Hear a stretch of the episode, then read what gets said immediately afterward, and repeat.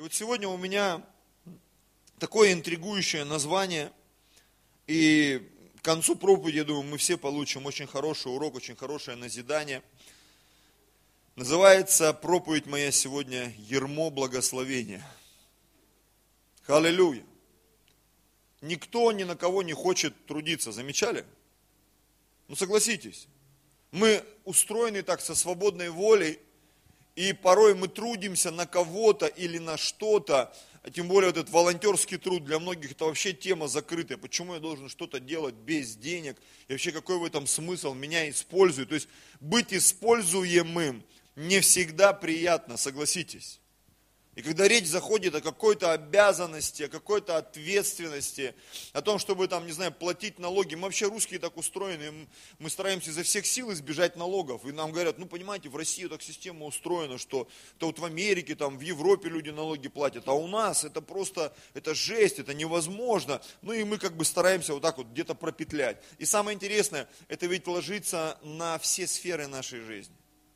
Это ложится и на церковь, и на ответственность молиться, и на ответственность поститься, и на ответственность приносить десятины, и на ответственность быть верной своему мужу, своей жене. Аминь. Жена, она обязана быть нежной по отношению к своему мужу. Муж обязан проявлять любовь к своей жене. И когда мы начинаем друг от друга этого требовать, мы так друг другу, я тебе ничем не обязан. Ты обязан.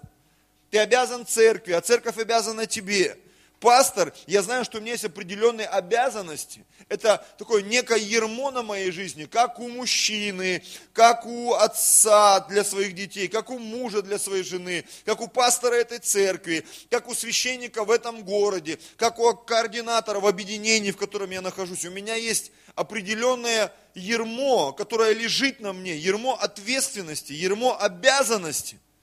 И знаешь, внутри меня есть решение – решения. Если я соглашаюсь с ними, это становится для меня благословением. Если я не соглашаюсь с этим, это становится для меня э, ермом тяжести. Я вернусь к этой истории из Вифиля. И этот э, автор книги, он пишет, говорит, я этих людей повел в определенное покаяние. И парень, говорит, покаялся, а девушка, говорит, поначалу не захотела. Она, говорит, закрылась. И нам понадобилось какое-то время, чтобы ее там разморозить. И э, потом, говорит, спустя в разговоре, говорит, она опять попыталась опять закрыться. То есть она не хотела на себя брать вот эту ответственность покаяния, потому что мы, говорит, технично подвели к тому, что не только они пострадали, но пострадали их родные и близкие, пострадали те люди, которым им служили, их сокурсники, со, э, студенты на курс младший, там целое, это, и такой пример очень интересно проведем. Говорит, представьте себе, что вы несли ведро краски, и вы его уронили, и это ведро краски разбилось, говорит, и разлилось, и вот эти вот, и расплескалось. На кого попала эта краска? На кому еще вы сделали неприятно. И понятно, что э, нам не всегда хочется с этим разбираться. От того, что ты страдаешь, кто-то страдает еще. На самом деле. И порой, когда мы берем определенную ответственность, как мужчина, как женщина, как муж, как жена, как отец, как мать, как сын, как дочь, как брат, как сестра, как прихожанин церкви, как член команды. Ты берешь ответственность. И ты не просто боль или дым для глаз, и думаешь, да, блин, с этим не договоришься, да, бесполезно с этими что-то делать. А когда ты радуешься, когда приходит человек, думаешь, о, с этим мы что-то сделаем. С этим мы сварим кашу, с этим можно пойти в разведку. Почему? Потому что он верный, он ответственный, он готов подписаться. Или, знаете, как этот сленг был в 90-е, да, он за любой кипиш, кроме голодовки. А этот еще и голодать с тобой готов. И тебе радостно от этого. Почему? Потому что есть определенная категория людей. Они готовы взять на себя ермо. И вот сегодня я бы хотел поговорить об одном очень интересном ерме, об одной обязанности. Я его назвал ермо благословения или, ну как сказать, не для общего пользования, да, для нашего внутреннего церковного пользования. Еще одно название, такое между собойчик, да, еще такое название, лямка преуспевания. Знаете, когда тянешь лямку, да, какую ты лямку тянешь? Вот нам нужно научиться тянуть лямку преуспевания. Причем это не только к финансам относится. Преуспевающая женщина – Посмотри, какая она красивая. Какие у него волосы, какие ресницы, какое тело. Посмотри, как он выглядит. У него не просто борода растет в непонятном направлении, коротко пострижена, красиво, причесан, одет, обут, от него хорошо пахнет, аллилуйя. не просто бензином, солярой там, или еще чем-то там, какими-то отходами жизненными, да, а, от него хорошо пахнет. Он старается, он трудится, он, он, его речь чистая, он подбирает выражение, он не бунтует. Есть люди, с которыми ты какую тему не поднимаешь, они постоянно кидаются в спор. Такие бычары по жизни. И среди нас такие есть, братья и сестры, в нашей церкви. И ты уже иногда думаешь, есть смысл с ним разговаривать. Он постоянно включает вот этого бычару внутри себя. Он не готов взять эту ответственность, чтобы пойти навстречу, улыбаться, где-то, ну не то, что на компромисс идти, а просто ради уважения к тебе, выслушивают тебя. Потому что я встречаюсь э, с, там, с епископом Сергеем, там, с Анатолием, с другими пасторами, и мы все пасторы как бы претендуем на какое-то свое откровение. Но очень часто, лично я, из-за уважения к людям, я не говорю все, что я думаю по этому поводу, из уважения к ним. А если наступает такой момент, я стараюсь сделать это очень вежливо. Очень вежливо. Это тоже своего рода ответственность. Своего рода ответственность. Итак, Ермо благословения. Давайте мы откроем Евангелие от Матфея, 11 глава, с 27 стиха.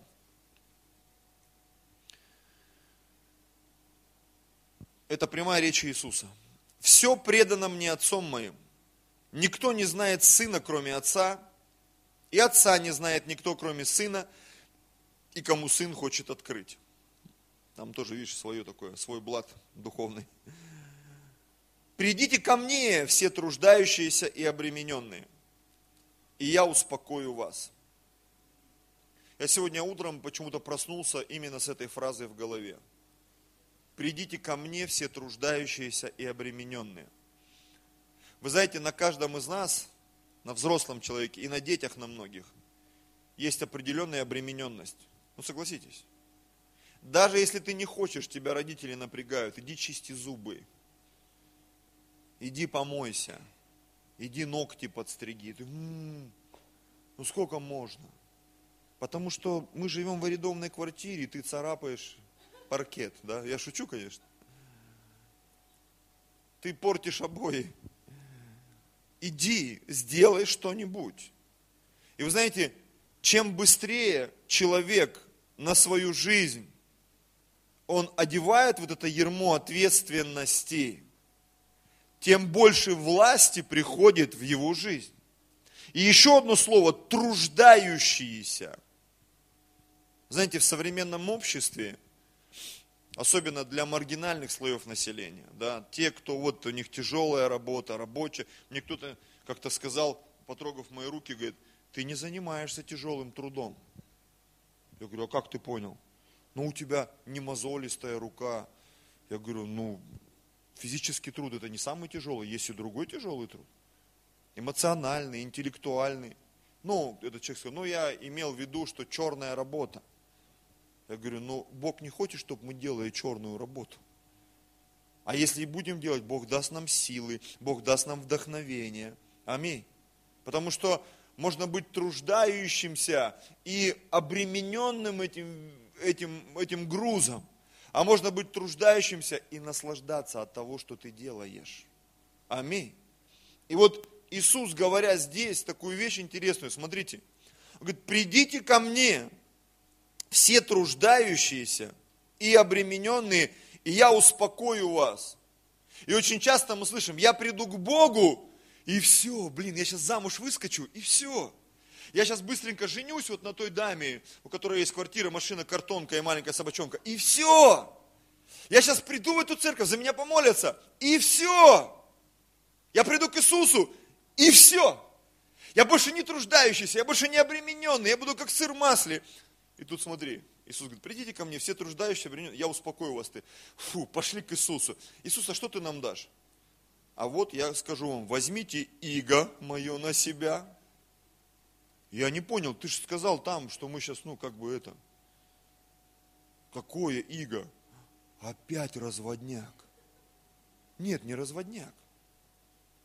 Просто Бог хочет научить нас трудиться – Приходишь в церковь, какую-то десятину трясут, пожитвования все время тебе в глаза заглядывают, трясут, там трясут, тут трясут. То, что трясут там, отличается от того, что трясут здесь. Очень сильно. Как помню, пастор Алексей однажды сказал, говорит, Ты можешь там быть и платить на полную катушку, а, мож, а, может быть, а можешь быть здесь. Здесь немножко другие налоги. Аллилуйя. Тут вообще другой формат в Боге. На самом деле, братья и сестры. В Боге все по-другому. Тут другие налоги, другая ответственность, другое бремя. Здесь ермо, благословение. Аминь. То, чем Бог нагружает нас, это всегда приведет нас к процветанию. Духовное, душевное, физическое. Потому что написано, любящим Бога все содействует ко благу. Какое бы ермо он на нас не накладывал, какую бы ответственность он нам не давал, он говорит, испытайте меня в десятине, в приношениях, испытайте меня. Поверил Авраам Богу, это вменилось ему в праведность. Мы будем сегодня перечислять их библейских героев. Все, что люди доверили Богу, это все оказалось благословенным. Аминь. И вот смотрите. Придите ко мне все труждающиеся и обремененные, и я успокою вас возьмите иго мое на себя и научитесь от меня. Ибо я кроток и смирен сердцем, и найдете покой душам вашим. Почему ты кроток и смирен сердцем? Для чего ты кроток и смирен сердцем? Я смирен сердцем, потому что Бог сделал меня таким. Для чего? Для того, чтобы быть настоящим мужчиной. Для того, чтобы быть настоящим отцом, настоящим пастором, знаешь, можно роптать на людей, на мужа, на жену, на ситуацию, на работу, на правительство, на президента, на то, что я родился в России, на то, что я там мужчина или женщина. А можно радоваться этому. И говорить, Господь, я хочу научиться брать ответственность за то, что Ты мне дал, и научиться наслаждаться этим моментом жизни, своим мужеством, своим отцовством, своим пасторством, своим священством, своим материнством, тем, что я там бизнесмен, тем, что я служитель, тем, что я ашер или прославитель, или лидер домашней группы. Это особенное благословение, которое Бог дал мне. Да, тяжело, да, с этим нужно разобраться, но когда я с этим разберусь, это принесет великое благословение в мою жизнь. Знаешь, учить английский тяжело. Но если ты его выучишь, тебе столько откроется. Учить математику тяжело. Но если ты ее выучишь, тебе столько откроется. Учить русский язык, я люблю русский язык, я сожалею, что я в школе его плохо учил, но из-за того, что я много читал, там с пяти или с каких лет, или с шести читал, а, у меня богатый словарный запас. И иногда, когда я смотрю на людей, я понимаю, мне жалко иногда братьев, сестер, у которых маленький словарный запас, и они из трех-пяти слов, которые они владеют в своей жизни, пытаются составить что-то прекрасное, и не получаются, и они мучаются. Ты понимаешь, нужно учить русский язык. И тогда твоя речь будет красивой. И тогда твои смс будут красивыми. И то, что ты говоришь, и пишешь, и провозглашаешь, это будет красивым. Да, это тяжело. Тяжело в учении, но легко в бою. И когда ты берешь то, что Бог тебе предназначил взять, тяжело этому научиться, тяжело любить, тяжело благословлять, тяжело быть верным в десятине, в приношениях, в жертве, а, в этих сверхъестественных вопросах. Но когда ты научаешься этому, тебе становится легко по жизни. Я хочу вспомнить одно из своих откровений. Помните, я говорил про гаджеты? Что вот этот сверхсложный инструмент по производству, да, потому что вот сейчас, я не знаю, есть ли среди нас люди, которые могли бы объяснить, из чего он состоит, сколько там запчастей, чего там, как, я думаю, для нас это загадка. Первый раз, когда iPhone появился в моих руках, я вообще не мог понять, как его так сделали что в нем батарейка не меняется, в него не залезешь, как стекло там вытащить. Как это вообще? Это такое загадочное, что это компьютер, но он почему-то не шумит. Помните наши первые компьютеры? Интернет еще, когда включается вот этот телефонный. И когда ты берешь это в руки, и понимаешь, это компьютер, но он не шумит, в нем есть музыка. Это вообще в голове не укладывалось. Но ведь кто-то это сделал. И вот этот сложный инструмент, он сделал нашу жизнь, настолько сильно упростил ее, согласись. И в нашей жизни есть люди, и я для некоторых людей являюсь таковым человеком. Обращаясь ко мне, они понимают, этот человек может помочь. Аллилуйя. Как вот без переводчика, когда приехал иностранец, ты... Э, ну, э, аллилуйя. God bless you. Но появляются переводчики. И все так понятно становится. Аллилуйя. все так легко становится. Потому что кто-то выучил английский язык, кто-то выучил немецкий язык, кто-то знает Библию, ты приходишь на служение, ты слушаешь, вот это да. Я даже не знал, что это здесь написано. Потому что кто-то взял это ермо на себя, эту ответственность. И вот Бог, Он нас хочет сделать благословением, братья и сестры. Он хочет тебя сделать благословенной женщиной, благословенным мужчиной, для, для своего супруга, для своих детей, для своей церкви. Хочет сделать тебя благословенным служителем. Готов ли ты взять это на себя, Ермо? Он хочет сделать тебя благословением для всех, финансово, духовно, чтобы ты был богатым на всякое доброе дело, всегда и во всем. Вопрос, готов ли ты к этому? И вот он говорит, придите ко мне, я кроток и смирен сердцем. Найдете покой душам вашим.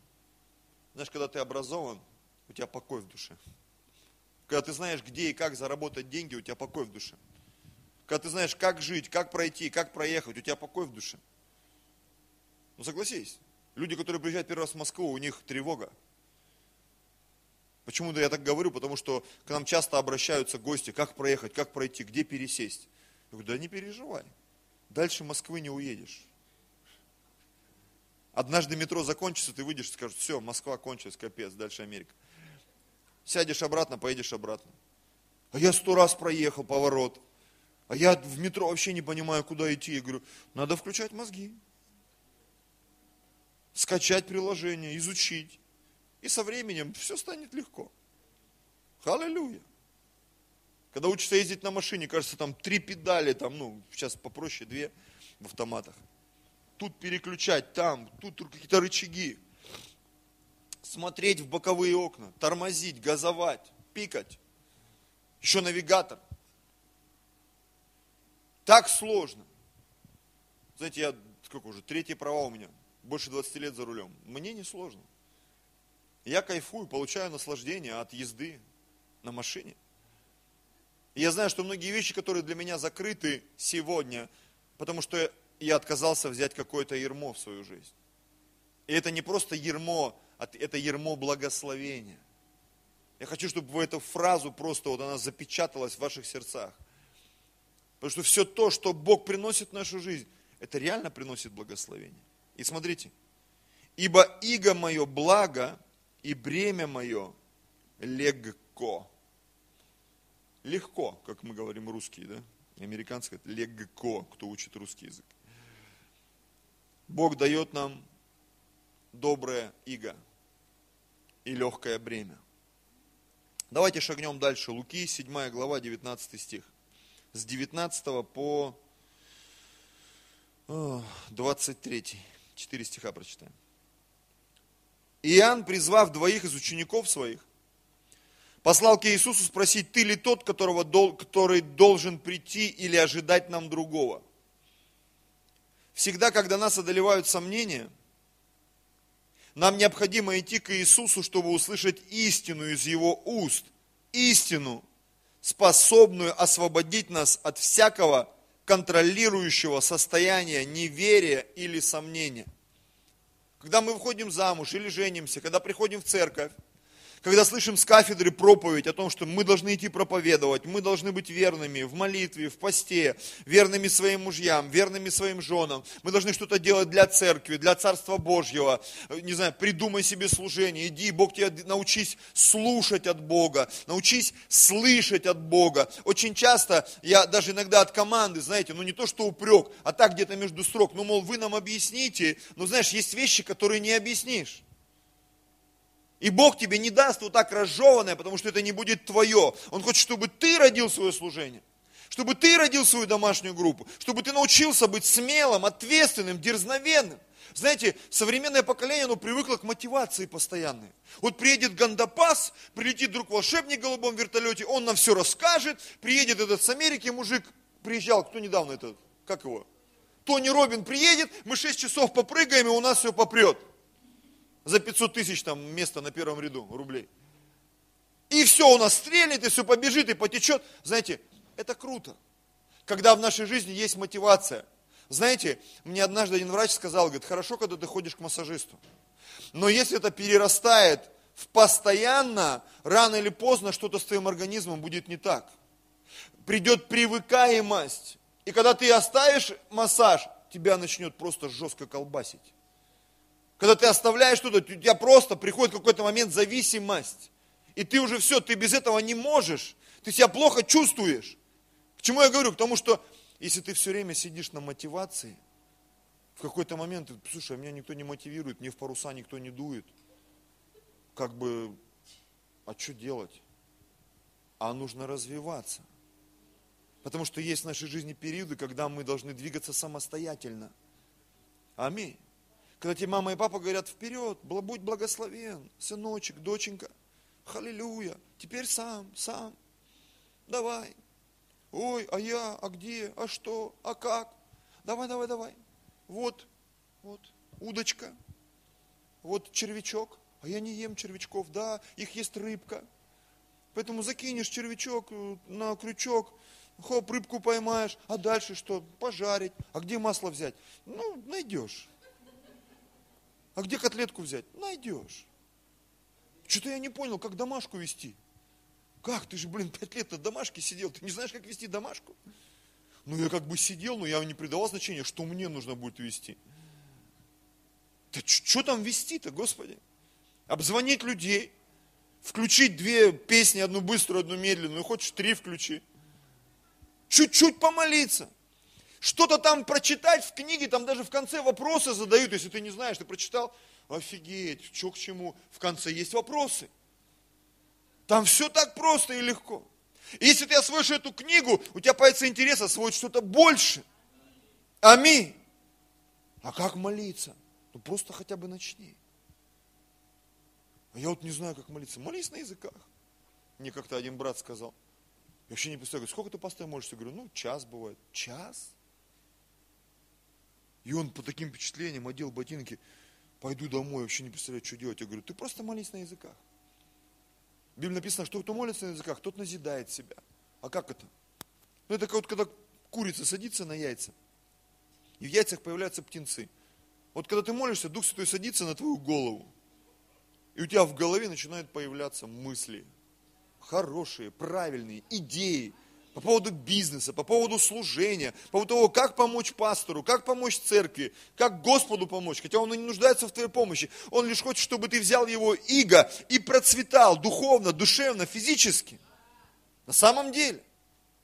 На самом деле, братья и сестры. Знаете, мы очень многие ожидаем что-то друг от друга. Я ожидаю от своей жены, но я не ожидаю от нее, знаешь, какой-то прихоти. Я ожидаю от нее ответственности. Я от своих детей ожидаю ответственности. Я от своей команды ожидаю ответственности. Я от церкви ожидаю ответственности. Ответственности. Что мы возьмем ответственность, мы возьмем это иго, мы будем двигаться. Аминь. И когда приходит сомнение, как в жизни Иоанна, нам нужно идти к Иисусу. И вот тогда приходит время для мотивации. Тогда приходит время для массажа. Что я помню, когда мы занимались спортом профессионально, ты понимаешь, у тебя бывает, ну как перегрузка. Да, и тогда ты идешь к тренеру, который тебя ободряет. Ты идешь к массажисту, ты принимаешь там витамины. Когда ты ничего не делаешь, принимаешь витамины, я не знаю, будет ли это помогать тебе вообще. Но когда ты что-то делаешь, ты тренируешься, ты развиваешься. Знаете, я заметил такую вещь, когда мы приехали на библейскую школу в Абакан в 1996 году, мы уже были в служении, мы вели домашние группы, мы проповедовали Евангелие. И мне было интересно, почему? Потому что я был в служении. Когда я поехал в 2003 году на библейскую школу в Ригу, э, и я уже был пастором три года, мне было интересно учиться, развиваться, но я понимал, что были люди, которые вообще ни в каком служении, и они учатся, но они не знают, как эти знания применить, потому что у них не было практики. Люди, у которых есть практика, они получают эту мотивацию, они получают этот духовный, там, душевный, интеллектуальный массаж, и их эффективность вырастает. Когда ты ничего не делаешь, хоть как тебя замотивируют. Ой, что-то это иго тяжелое, ой, а это какое-то легкое, ой, это какое-то узкое, ой, а это болтается. Слушай, ну ты едь уже в конце концов. Сколько можно это примерять-то? Мое, не мое, буду, не буду, знаю, не знаю. Когда мы поженились с Людой много-много лет назад, там особо выбирать не приходилось, так вот Бог сделал. Начали рожать детей, там нас все время отговаривают, да вы что, сейчас такое время. Людмила уже своей маме боялась говорить, что она беременная. И когда она забеременела третий раз, я говорю, езжай сама говори. Потому что я помню этот пук-пук-пук, вот эту валерьянку. Я говорю, Бог даст тебе мудрости, силы, благослови мою тещу Господь. Мы не попали ни под один капитал, вот этот детский там, вообще, ни под молодую семью, по чьим-то понятиям, вообще лохари какие-то, что мы пролетели. Почему? Мы просто рожали детей, их воспитывали. Да, можно было там что-то где-то хапануть, полгода подождать, потерпеть, но вот так сложилось. И сегодня я не жалею. Ни за свою семью, ни за своих детей. Мы просто делали то, что нужно было делать. Аминь. Просто делали то, что нужно было делать. И я понимаю, что точно так же нужно было делать и со служением, и с финансами. Когда я приехал в Москву, я никогда не занимался бизнесом. Но всякий раз, когда я начинал проявлять инициативу, Бог открывал какие-то возможности. И когда мне удавалось заработать несколько сот рублей, там тысяч, я понимал, что, слушай, я вообще не бизнесмен, но у меня получается просто потому, что я пытаюсь что-то делать. И сегодня, оглядываясь даже на 3-4 года назад, я понимаю, что Бог, Он благословляет вот это действие в нашей жизни. И Он готов нам что-то советовать, подсказывать. Мы просто не должны сомневаться. Иоанн Креститель, он сомневался, и он отправил своих учеников к Иисусу. И вот посмотрите, они, придя к Иисусу, сказали, Иоанн Креститель послал нас к тебе спросить, ты ли тот, которому должно прийти, или другого ожидать нам. А в это время, кстати, они пришли спросить у него, и тут мне нравится вот этот 21 стих, Смотрите, давайте прочитаем. А в это время он многих исцелил от болезней и недугов, от злых духов, и многим слепым даровал зрение. То есть представь себе, Бог нам говорит, тебе нужно вот это делать, а ты сомневаешься. Знаешь почему? Потому что ты не видишь этого, или я не вижу этого. Это происходит, но мы этого не видим. Помните, Иисус сказал, глазами будут смотреть, не увидят, ушами слышать, не услышат. И вот эти ученики притащились к Иисусу, как бы у него спросить об этом. И как бы пред, пред, пред, предвидели, предостерегая их там вопрос, ну, э, как сказать, ну, короче, перед их вопросом вдруг как доказательство. А в это время, когда они пришли смотреть, он многих исцелил от болезней, недугов, от злых духов, многим слепым даровал прозрение. Зачем спрашивать? И так все понятно. Ну зачем спрашивать? И так все понятно. Я иногда слышу от людей, которые, ну, они вот эту жилку золотую поймали, научились зарабатывать, служить. И они говорят, ребята, да это Москва, город возможностей, бери лопату, собирай деньги. И многие, и из нас в том числе, а где собирать? А где лопату взять? А где, где взять мужа, где жену взять? Что-то я вот по церкви смотрю, как мне однажды один брат выдал. Ну вот я смотрю как-то вот, ну я согласен, пастор, симпатичный, но не, я на него повернулся и говорю, ты себя видел в зеркало? Симпатичный, но некрасивый. Я аж, говорю, машину остановил, мы где-то ехали там на Болотной площади или где были, я прям помню этот момент. Чего мне хотел сказать? Ну-ка, выходи из машины, блин. Принц в дырявых штанах. Не видит он достойной персоны возле себя. А ведь и сестры иногда так мыслят. Нет достойной церкви. Нет достойного служения, нет достойной работы. И пастор что-то какой-то стал у нас не такой, как раньше был. Потерял свое достоинство. Да нет, просто у кого-то губа раскаталась, ее надо, ну или обрезать, есть такая еще фишка хорошая, обрезание. Либо закатать, либо обрезать, я не знаю. В Африке видели, вот эти ходят с такими вот штуками. Это вот необрезанные христиане, братья и сестры. Скачай себе фотку дома, чтобы всегда перед глазами было. Как только чувствуешь, что что-то вот замуж никто не берет, не женятся, служение не растет. Раз на эту тетю посмотрел, вот, вот. И все, и все нормально сразу. Сразу молитва упадет из служения. В это время они пришли спрашивать, а в это же время, в которое они пришли спрашивать, во время сомнений, он многих исцелил от болезней, недугов, злых духов, многим слепым даровал прозрение.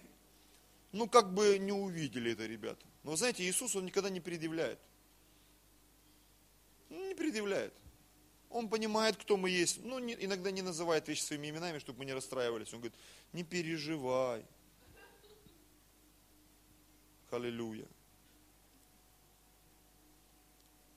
И сказал им Иисус в ответ, пойдите, скажите Иоанну, что вы видели и слышали. Слепые прозревают, хромые ходят, прокаженные очищаются, глухие слышат, мертвые воскресают, нищие благовествуют. Знаете, благовестие – это радостная весть. Ну и как бы благовестие, оно всегда связано, э, ну у меня, по крайней мере, да, кто может благовествовать? Человек, который сам имеет что-то внутри себя, ну согласись. И я так отношу, ну, аллегорически, опять же, да, гипотетически, потому что гипотеза, а, гипотетически, а слово гипотеза, да, как бы, я выдвигаю свою гипотезу, что нищие, они, в принципе, не могут благовествовать. Почему? Если ты нищий со словарным запасом, ну, тебе сложно благовествовать. И вряд ли твоя проповедь будет радостной. А если еще зубов не хватает во рту? Страшное зрелище. А если с прической проблемы, или с одеждой, или с поведением, такой double trouble – непонятки с одеждой, непонятки с речью, непонятки с характером. Как нищие могут благовествовать? Это нонсенс вообще. И вот мои мысли. Нищие – это нуждающиеся в прямом и переносном смысле этого слова. Грубо говоря, это люди, ничего и никому не могущие дать. Статус нищего человека. Ну, понятно, что все по-разному нищие бывают.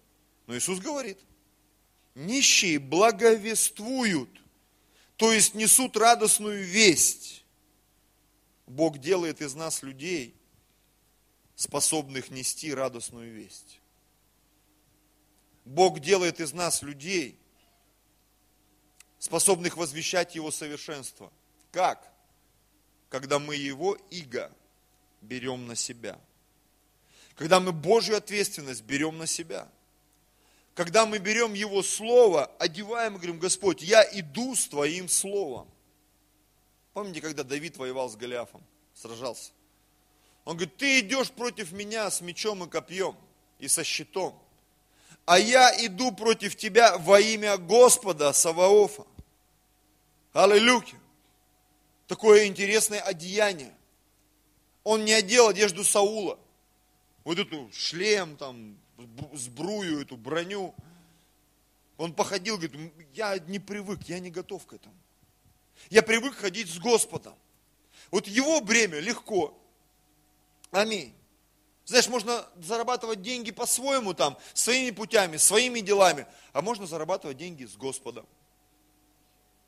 Можно быть мужем, женой, отцом, матерью по каким-то схемам, учебникам, требникам, там, мотивациям. А можно быть отцом, матерью с Господом или в Господе. Это совершенно разные вещи, братья и сестры. Они похожи. Мотивация похожа. И там, и там нужны деньги. И там, и там нужно терпение. И там, и там нужно вдохновение. Но то, что происходит на территории Царство Божьего радикально отличается от того, что происходит на территории мира и каких-то светских моментов. Аллилуйя. Поэтому я сегодня, для меня сегодня, это очень важно. Я очень часто э, смотрю в жизнь людей, я пытаюсь понять, он с Господом или нет. Потому что э, мне сегодня даже не то, что пугает его там большое финансовое положение или наоборот его отсутствие. Меня интересует, как сильно Бог есть в его жизни. Потому что если в его жизни есть Бог, его не испугает нищета. На самом деле, он пройдет это время. И даже если в его жизни есть много денег, возможностей, и он там высокого рода, если в его жизни есть Бог, его не захватит высокомерие, любостяжание или что бы то ни было. Почему? Потому что иго Божье, оно не позволит другому игу залезть на тебя. Ответственность перед Богом, а оно, вот эта ответственность, она не позволит другой ответственности прийти в твою жизнь. Потому что иногда в нашей жизни происходит отмена, подмена. А я ответственен. Перед кем? Ну, как бы перед Господом, но еще вот у меня вот обязательства какие-то есть. И иногда наши обязательства, они воруют ответственность перед Богом. Набрал кредитов, каких-то схем, и говорит, слушай, у меня столько денег, я не готов Богу десятину отдавать. Я не готов Богу жертвовать, потому что у меня мир забирает. Потому что ты однажды ответственность перед Богом поменял на ответственность перед миром, не подумав об этом. Есть одна история, а, когда один царь, он хотел воевать с другим царем. и он нанял войско. Он был иудей и нанял войско Израиль, потому что Израиль разделился тогда на, на две части. И он нанял израильское войско, и Бог ему говорит, я дам тебе победу без них, не зови их с собой. Он говорит, но я же деньги им заплатил. Бог ему сказал, Бог готов, даст тебе больше. Не бери ответственность за это войско. И это войско написано, оно психануло, и они шли, грабили селения, насиловали женщин, в Библии написано. Просто устроили там разврат. Потому что это войско, это были мародеры. И Бог, видя сердце этих солдат, Он говорит, не бери их, я без них тебе дам победу. Они не нужны тебе. Эти люди, Библия написано, молитесь, чтобы Павел писал, чтобы нам избавиться от беспорядочных и лукавых людей, ибо не во всех вера, братья и сестры. Это ответственность, с которой нам порой нужно избавляться и брать иго Божье на свою жизнь. Нищие благовествуют. Я хочу вот в этом же контексте сделать маленькое отступление, как пример – Четвертое царство, седьмая глава, третий стих. С третьего стиха. Просто прочитаю. А, это был израильский город Самария. Он был окружен врагами. Там нечего было есть. Дошло до того, что люди, женщины, ели своих детей. Но это просто, это, это даже не ужас, это больше, чем ужас. Это просто что-то невероятное. И вот, как это все произошло? как это, с чего все началось. Четыре человека прокаженных находились при входе в ворота и говорили они друг другу, что нам сидеть здесь, ожидая смерти? Если решится нам пойти в город, то в городе голод, и мы там умрем. Если же сидеть здесь, то также умрем. Пойдем лучше в стан сирийский. Если оставят нас живых, будем жить, а если умертвят, умрем. Представляешь, прокаженные люди – ничего не значащие, им, им нельзя было входить в общество, их все выгоняли, потому что прокаженный должен одеваться в специальную одежду, идти и кричать, прокаженный, прокаженный, чтобы все шарахались. И еще к тому же голод, то есть там, не знаю, жесть в кубе, жесть в квадрате. И они говорят, ну пойдем куда-нибудь, у них такая идея возникла. И встали в сумерки, чтобы идти в стан сирийский, и подошли к краю стана сирийского, и вот нет там ни одного человека – а Господь сделал так, что стану сирийскому послышался стук колесницы, ржание коней и шум войска большого. Как однажды я услышал, пастор Алексей, он пошутил, говорит, они, наверное, были такие худые, так костями гремели вчетвером, что тем послышалось там, что это? Колесницы шумят, это их кости так гремели. Прокаженные там шли, трупаки, зомби. Господь сделал так, что стану сирийскому послышался стук колес, ржание коней, шум войска большого не знаю, там у них желудки урчали там, еще что-то было с голода. И сказали они друг другу, верно нанял против нас царь израильский, царей хитейских и египетских, чтобы пойти на нас. И встали и побежали в сумерки, и оставили шатры свои, и коней своих, и ослов своих, и весь стан свой, как он был, и побежали, спасая себя. И пришли те прокаженные к краю стана, и вошли в один шатер, ели и пили, и взяли оттуда серебро и золото, одежды, пошли и спрятали по-бырому. Что-то нашел, крутанулся. Никому. Пошли еще в другой шатер, там взяли, пошли и спрятали. И в какой-то момент, даже на нищебродов сходит откровение, братья и сестры. Ты ну что я себя представляю, что я могу в церкви сделать? Однажды Бог тебе начнет говорить. И вот смотрите, и сказали друг другу, не так мы делаем. Не так мы делаем, мы что-то не то делаем, братья и сестры. День сей, день радостной вести. Если мы замедлим, будем дожидаться утреннего света, то пойдет на нас вина. Пойдем же и уведомим дом царский. И они пошли и уведомили, те отправили там коней – разведали, вся дорога там забросана вещами, одеждой, едой. Вышли, написано, целый город и обобрали стан вот этот, и были сыты. Это реально был день радости. Это был день радостной вести. Кто это?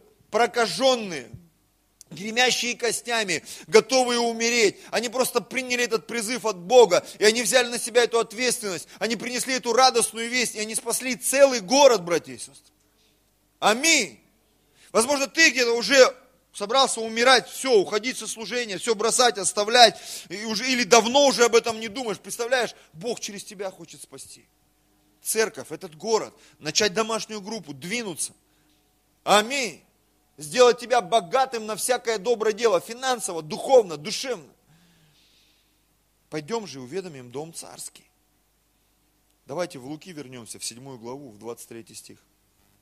Закончим начатое.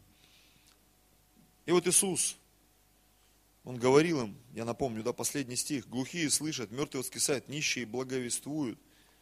И как бы такая заключительная да, фраза Иисуса. Смотрите, блажен, кто не соблазнится о мне. Несколько мыслей моих.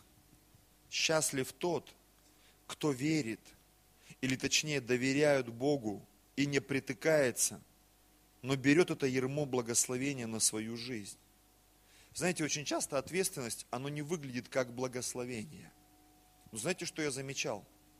Всякий раз, когда я брал какую-то ответственность в своей жизни, я превращался в благословение.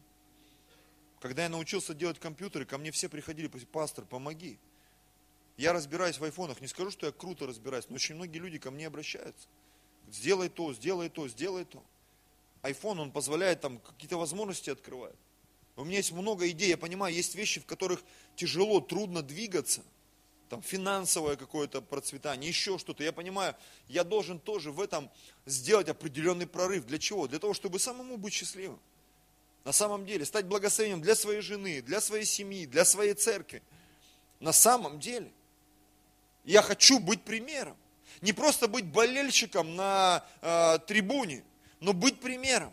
И каждый из нас, каждый из всех сидящих здесь 50-60 человек, мы можем стать примером в своей домашней группе, в своей семье, уникальным примером, потому что мы друг на друга не похожие.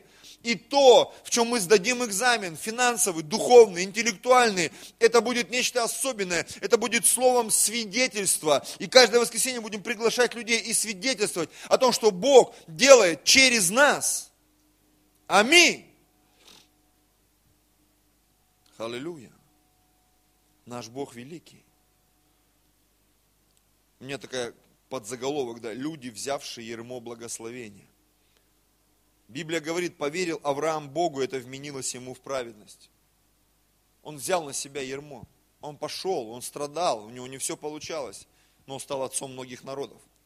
Поверил Исаак и сеял в засуху и пожал сто крат. Если вы помните, Бог ему сказал, не ходи в Египет, останься здесь, будь здесь, я тебя благословлю. И спустя какое-то время он начал сеять, и написано, пожал в сто крат. И написано, он возвеличивался, и возвеличился до того, что стал весьма великим человеком.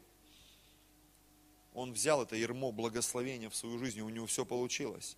Поверил и Яков в сон, который увидел, и начал селекцию пестрого скота, считавшегося слабым. Если вы помните, он говорит, я видел сон, как пестрый скот, он поднимается. Бог ему во сне показал эту схему, он поверил, начал делать, и Бог его благословил. И он стал весьма богатым человеком, на самом деле. Поверил Давид в то, что он обрезан для Господа, а Голиаф не обрезан. И он победил Голиафа, потому что он говорил людям, этот обрезанный, необрезанный филистимлянин, кто он такой? И он пошел и победил его. Причем он Голиафу отрубил голову его мечом. У, у Давида не было оружия. У него были камни, у него была проща. И он прямо в лоб кинул ему камень. Подбежал и отрубил голову Голиафу его же мечом. Это было благословение. Это была определенная ответственность. Он брал ответственность за овец. И когда он объяснял, говорит, почему я готов заступиться за свой народ? Мальчик, юноша, который пришел на войну и говорит, я хочу заступиться за свой народ. И Саул сказал, ты вообще сопляк, как ты будешь воевать против него? И он приоткрыл ему завесу своего откровения. Он говорит, когда я следил за овцами своего отца, бывало приходил медведь или лев, и они забирали овцу. И я гнался и отбирал. А если он не хотел отдавать, я хватал его за космы и разрывал его. Ой-ой-ой, мальчик, ты кто? Я Давид. Я обрезанный. Льва и медведя побеждал раб твой, и этого филистимлянина победит. Что это? Это ермо благословения. Бог воспитал Давида, еще будучи юношей, он сделал из него воина. И если вы внимательно читали историю Давида, вы могли заметить, заметить одну особенность. Давид, по крайней мере в Библии, в повествовании, он не проиграл ни одного сражения за свою жизнь. Ни одного. Это была его фишка. Ермо благословения. Он ни одного сражения не проиграл.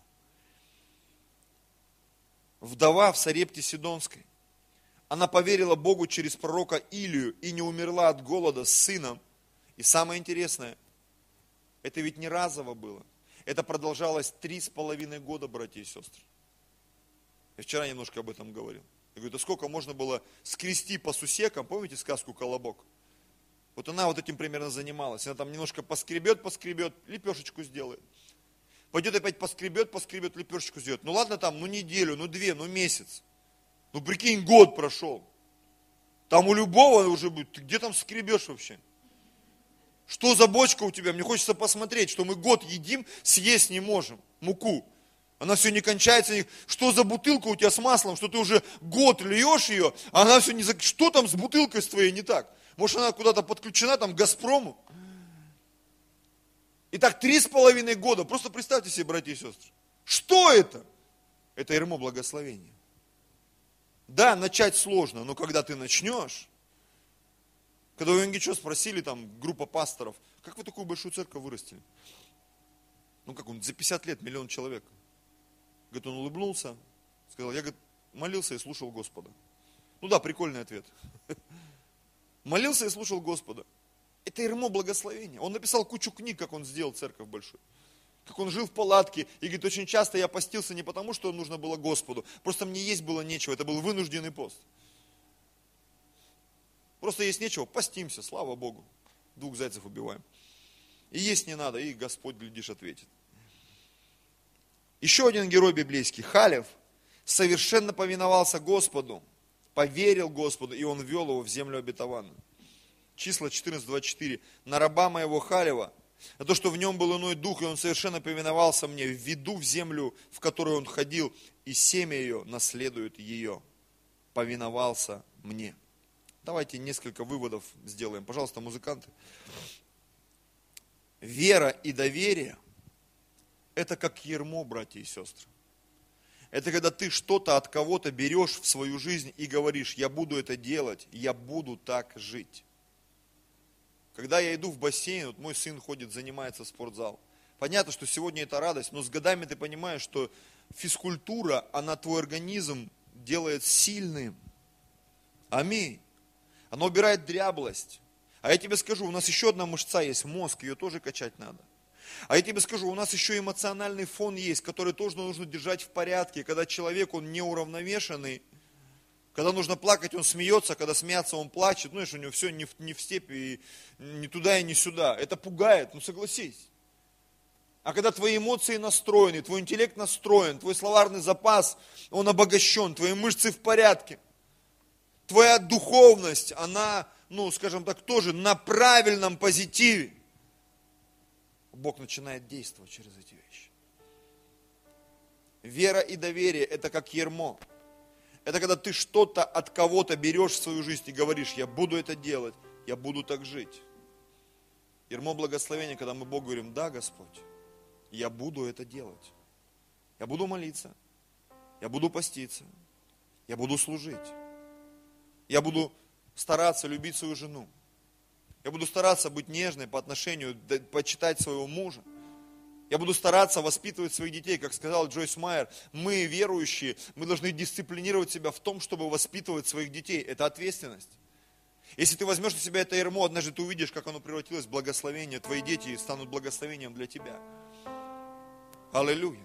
Я сегодня беру ответственность как пастор за церковь, за людей. Я молюсь. Да, не все получается, потому что я несовершенный человек. И для меня это не отмазка, поверьте. Последняя фраза, это она не была отмазкой, я несовершенный, поэтому я ничего не делаю. Я пытаюсь, я молюсь, я ищу подход.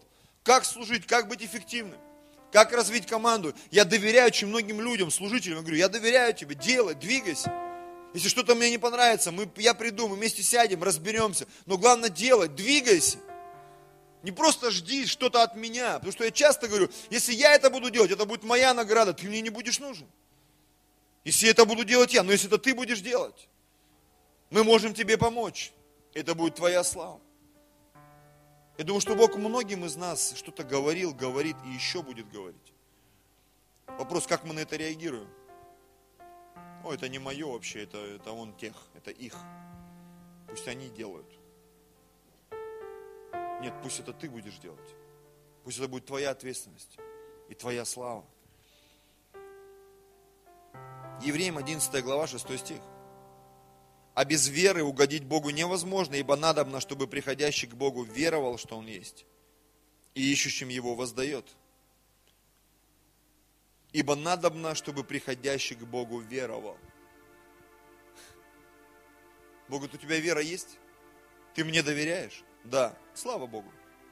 Значит, я тебе воздам значит ты получишь все, о чем ты помышляешь. Если ты доверяешь мне, если ты готов жить на моих условиях, верить на моих условиях, жертвовать на моих условиях, проповедовать на моих условиях, молиться на моих условиях, тогда ты увидишь всю силу, всю мощь, славу, красоту, явление Духа Святого, чудеса, исцеление, процветание. Аминь. Я от кого-то услышал однажды, что это не просто Соломон сам придумал, Бог ему подсказал это просить. Мудрости, и он попросил. Написано, дух, который в нас, он подсказывает нам, что просить. И говорим, да, Господь, я у тебя этого прошу. Кто скажет, ну а как, я же со свободной волей. Конечно, в этом и есть вся суть и соль, братья и сестры. Когда у тебя есть свободная воля, ты говоришь, Господь, не-не, не как я хочу, но как ты. Как Иисус. Пронеси эту чашу мимо меня. Он осознавал всю горечь, всю тяжесть того, что ему нужно было сделать. И он молился. И как человек он имел на это право. Отец Небесный, доминует меня чаша сия, но не как я хочу, а как Ты. Как Ты, Господь. Как Ты, Господь. Я знаю, что как пастор – я имею очень много благословений в своей жизни, духовных, душевных, интеллектуальных. Мне вообще кажется, что профессия пастора – это вообще самая крутая профессия на планете Земля. Но опять же, я смотрю со своей колокольни. Что для кого-то его профессия кажется самой классной. я понимаю, что здесь есть и свои какие-то минусы, и свои плюсы. И когда я свою жизнь отдаю Господу, Господь, я хочу как Ты, как Ты, как Ты. Когда это придет – мы сможем увидеть эти плоды и радоваться. И говорить, мое ермо превратилось в благословение. И я хочу это ермо и дальше тащить. Потому что это нереальное благословение. Это нереальное благословение. Пусть жизнь христианина для тебя станет ермом благословения. Я прихожу к тебе, Господь, с верой, как написано в послании к евреям. Вера – это наше ермо благословения. Последнее место будем молиться. Это 1 Петра 2.9. Здесь написано так. Вы род избранный, царственное священство, народ святой, люди, взятые в удел. Зачем? Зачем вот это все? Царственное священство, род избранный, народ святой, люди, взятые в удел. Куда нас? Какой нас удел загоняет? Мы что, овцы какие-то, бараны, что ли? Да, Бог использует нас. И в этом-то и прелесть жизни христианина – что ты нужен Богу на сто процентов. Зачем? Дабы возвещать совершенство, призвавшего вас из тьмы в чудный свой свет. Нас Бог откуда-то из тьмы достал, из чулана, эмоционального, духовного, душевного. Ничего не значащее взял, чтобы посрамить значащее. Аминь. Не великое, чтобы посрамить великое. Не святое, чтобы сделать святым, праведным, чистым. Аминь. Не богатое, чтобы сделать богатым. Богатым. Богатым. Когда этот мультимиллионер там на шторме спросил, говорит, вы христиане, вы верите в такого Бога? Почему вы такие бедные? Я тебе скажу, неверующие люди вопросы задают не в бровь, а в глаз. Реально, мы не должны быть бедными, братья и сестры люди, знающие Бога, должны быть самыми богатыми людьми на земле. Как так? Евреи получили это откровение, и сегодня, ну, когда ты слышишь еврей, ты понимаешь, он богат. Он богат. Я тут недавно одну книгу читал о гонениях в России.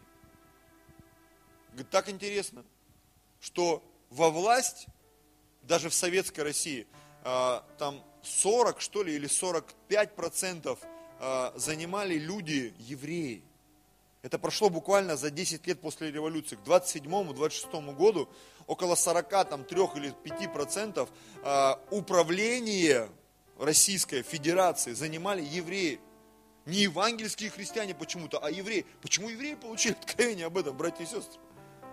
О том, чтобы идти в управление, о том, чтобы двигаться, развиваться, не знаю, там, быть у кассы, там, еще где-то быть. Мы христиане иногда, как эти какие-то, извините за мой сленг, лошари какие-то. Да, чтобы научиться играть на скрипке, это большая ответственность. А евреи почему-то детей отправляют. По крайней мере, старые фильмы смотришь. То на скрипке они, то счетоводы, то бухгалтеры у них, то юристы. А у меня как отец шутил, учись, Женька, а то закончишь заборостроительный институт на дворника широкого профиля, будешь широкие дворы мести. Нет, до сих пор это в голове. Не хочу я быть дворником широкого профиля. И заканчивать заборостроительный институт. Реально не хочу. Господь, научи меня. Я хочу, чтобы ты меня научил. В своих институтах. Аминь. Знаешь, моя молитва сегодня. Готовы ли мы сегодня одеть на свою жизнь ермо благословения от Господа? И делать то, что Он говорит – идти туда, куда Он нас посылает, братья и сестры. Это очень важный момент. Ты скажешь, а какое зерно в этой проповеди для моего процветания? Знаете, я сегодня четко понимаю, что позиция благополучия человека, она даже не зависит от э, бумажек, которые есть в его кошельке. Потому что если человек богат внутри, ты у него все отберешь, он все равно будет богатым. А если ты какому-то человеку бедному, внутренне, интеллектуально дашь денег, через какое-то время ты увидишь, у него нет этих денег. И мое желание, чтобы мы стали богатыми внутри, в своем сердце, в своем разуме, в своем духе. Аминь. И даже у нас вот есть группа, а, где желающие изменить свою жизнь, стать процветающими духовно, душевно, физически, они выкидывают какие-то штучки там – Скажи деньгам, провозгласи, кошелек, внутри меня деньги приходят. И я понимаю, это определенная мотивация. И в этом есть очень здравое и хорошее зерно. На самом деле. Это так. Но я также понимаю, что э, люди в мире без Бога, они умудряются в это войти, а мы, христиане, почему-то не входим. Вот это вот удивляет больше всего на самом деле. Я опять возвращаюсь к вопросу этого человека. Если вы верите в такого великого Бога, христиане, почему вы такие бедные? Потому что мы бедные вот здесь.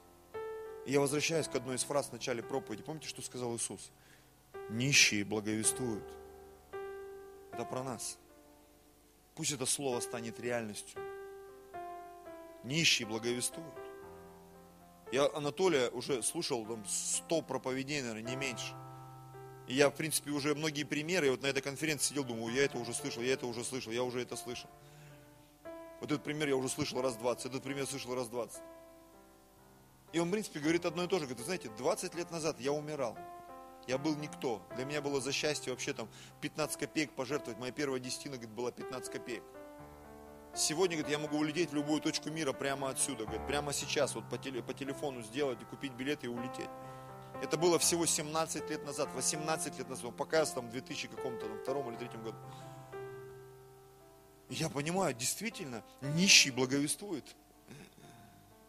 Нищий спустя 18 лет, полноценное, да, как совершеннолетие в Боге. Я думаю, ну я верующий намного больше. Но я где-то что-то пропустил. Нам нужно вернуться и взять это на себя эту ответственность, это иго, и пусть Бог сделает нас богатыми на всякое доброе дело. Давайте склоним свою голову. Драгоценный Господь.